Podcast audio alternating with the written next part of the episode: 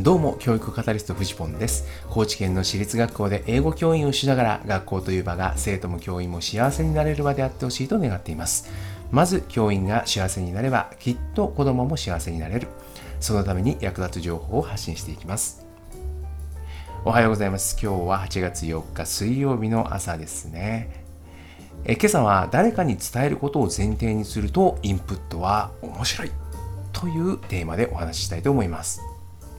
え昨晩はですね、先生の学校というコミュニティで行った偏愛企業研究ワークショップというのをですね、まあ、ファシリテーターという立場で参加をさせていただきました。まあ、このね、えワークショップ自体をですね、えプランニングをするというところからあ携わらせていただいております。で、これがね、まあ昨日も面白かった。いやまあ初めてだったんです。昨日がですね、初回だったんですけども、まあ夜のね、研修ってまあいつもすごく面白いんですけども、まあ、昨日はですね、やる側ということですごい緊張もしたんですけれども、でもですね、実際にやってみて、まあ本当に面白かったですね。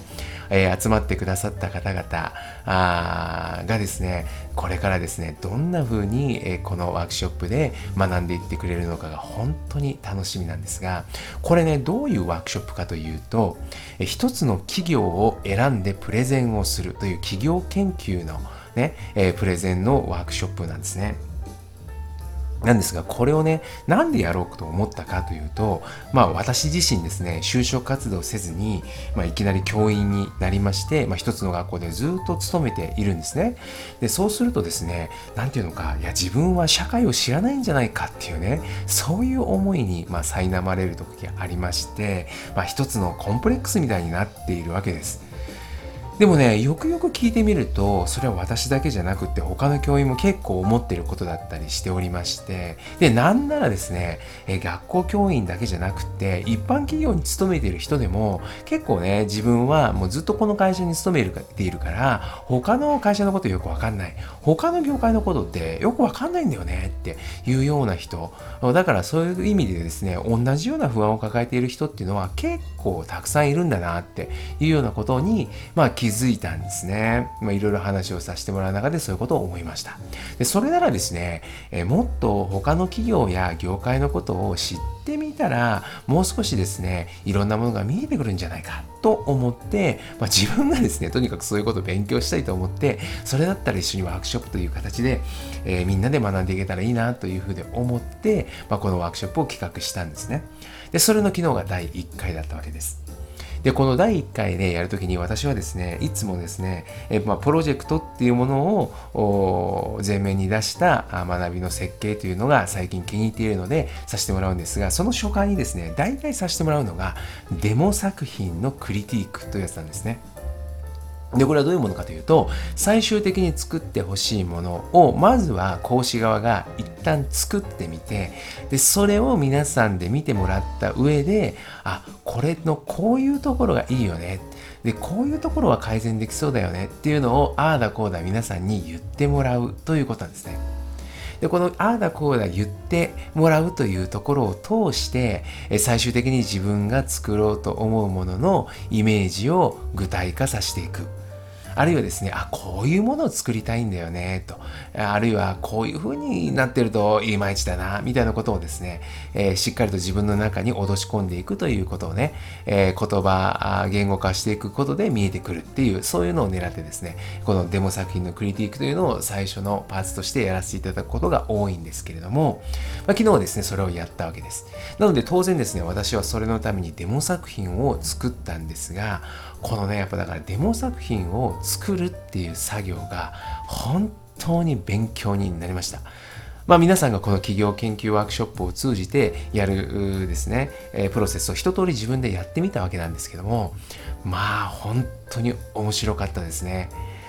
このね、やっぱね、デモ作品を作るってことは当然ながらそれを聞いてくださる方見てくださる方にですねどんな情報を届けようかっていうことを頭に置きながらインプットを重ねていくっていう作業が入ってくるわけじゃないですか。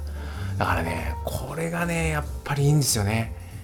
まあいろいろウェブサイトを見たりえー、本を読んだりあるいは番組を見たりして今回ですね私は株式会社ユーグレナというところについて勉強させてもらいましたですけど普通にですよね誰かに話を聞いたりとか、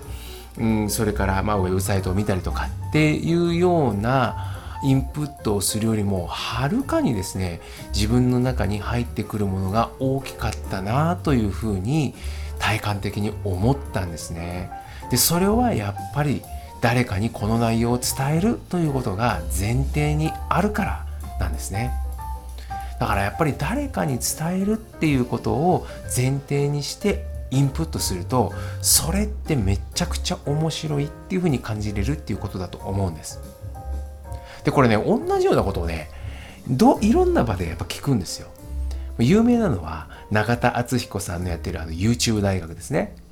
であれで最近永田さんがすごい言ってるのはいや中田敦彦の YouTube 大学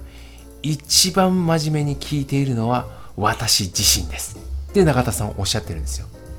一番実践しているのも私自身です。っていうふうにね中田さんおっしゃってるんですよね。いやでその感覚って僕めちゃくちゃわかるんですよ。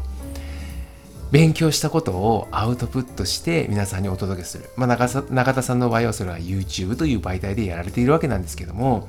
えー、そうじゃなかったとしてもね、こういうワークショップであったり、ラジオであったりっていうので、このアウトプットをしていくっていうこの行為がですね、本当に学びになるんですね。あのイケハヤさんっていう方いらっしゃいますね。イケダハヤトさんですけど、えー、あの方も高知県の、まあ、あの方は山奥の方に住んでいらっしゃるんですけどボイシーを毎日配信をしていらっしゃいますね。で彼らもですねこの Voicyの中で同じようなことを言っていていやこのね Voicyでの配信えまあ彼はですね YouTube もやられていました。それからブログも長いことやられていました。でそういう中でアウトプットをする機会っていうのが本当に修行としていいんだというようなことをおっしゃっていたんですね、え自分自身の言ってることを客観的に聞くとかね、えでそういうことを前提にして学んでいくことで学びの質がどんどん高まっていくっていうことをねやっぱりイケハヤさんもおっしゃっていたんですけれどもいや本当にそうだなというふうで思います。でね、これね、あの、まあ、特にイケハヤさんなんか Voicyでも言っておられるんで、このラジオっていうものですね、音声を通してのこのアウトプットっていうのは、非常にその発信のハードルが低くて、え準備にですね、えー、手間がかからないっていう意味でおすすめなんだというふうでおっしゃってました。これね、私も YouTube とそれからこのラジオと両方やっている身としてはめちゃくちゃわかるんです。やっぱ YouTube ってね、動画の編集にめっちゃ時間かかるんですよ。で、これ準備するの大変なんですね。一つのアウトプットを作ろうとするのに、すっごいやっぱ時間かかるわけですよ。で、それに対してこのラジオっていうのは、まあ、伝えられるものが限られているからこそ、準備もですね、えー、スライドを作ったりとか、そういうのがないだけ簡単なんですね。でなので、この学んだことをアウトプットする機会としてはすっごいおすすめです。それでもですねやっぱり自分で話そうとしてみるとやっぱりねいろんなことに気づきます。あこのと今自分で喋りながらもうこれちょっといけてないよなとかそういうことやっぱね気がつくんですよね。これ原稿書いてるわけでもないんですけれどだからこそですね、えアドリブでどういうことを話していくのか差し込んでいくのかっていうところのトレーニングにもなるし全体的にどうやって話をまとめようかっていうことに対してもすごくいいトレーニングになるんですね。で誰かに聞かれるのが恥ずかしいっていう風になるんだったらもう究極ですね。もうボイスメモでいいんですよ。もうボイスメモで自分で撮ってみてそこで喋る。で誰に聞かせるわけでもない。でも後で自分では聞いてみる。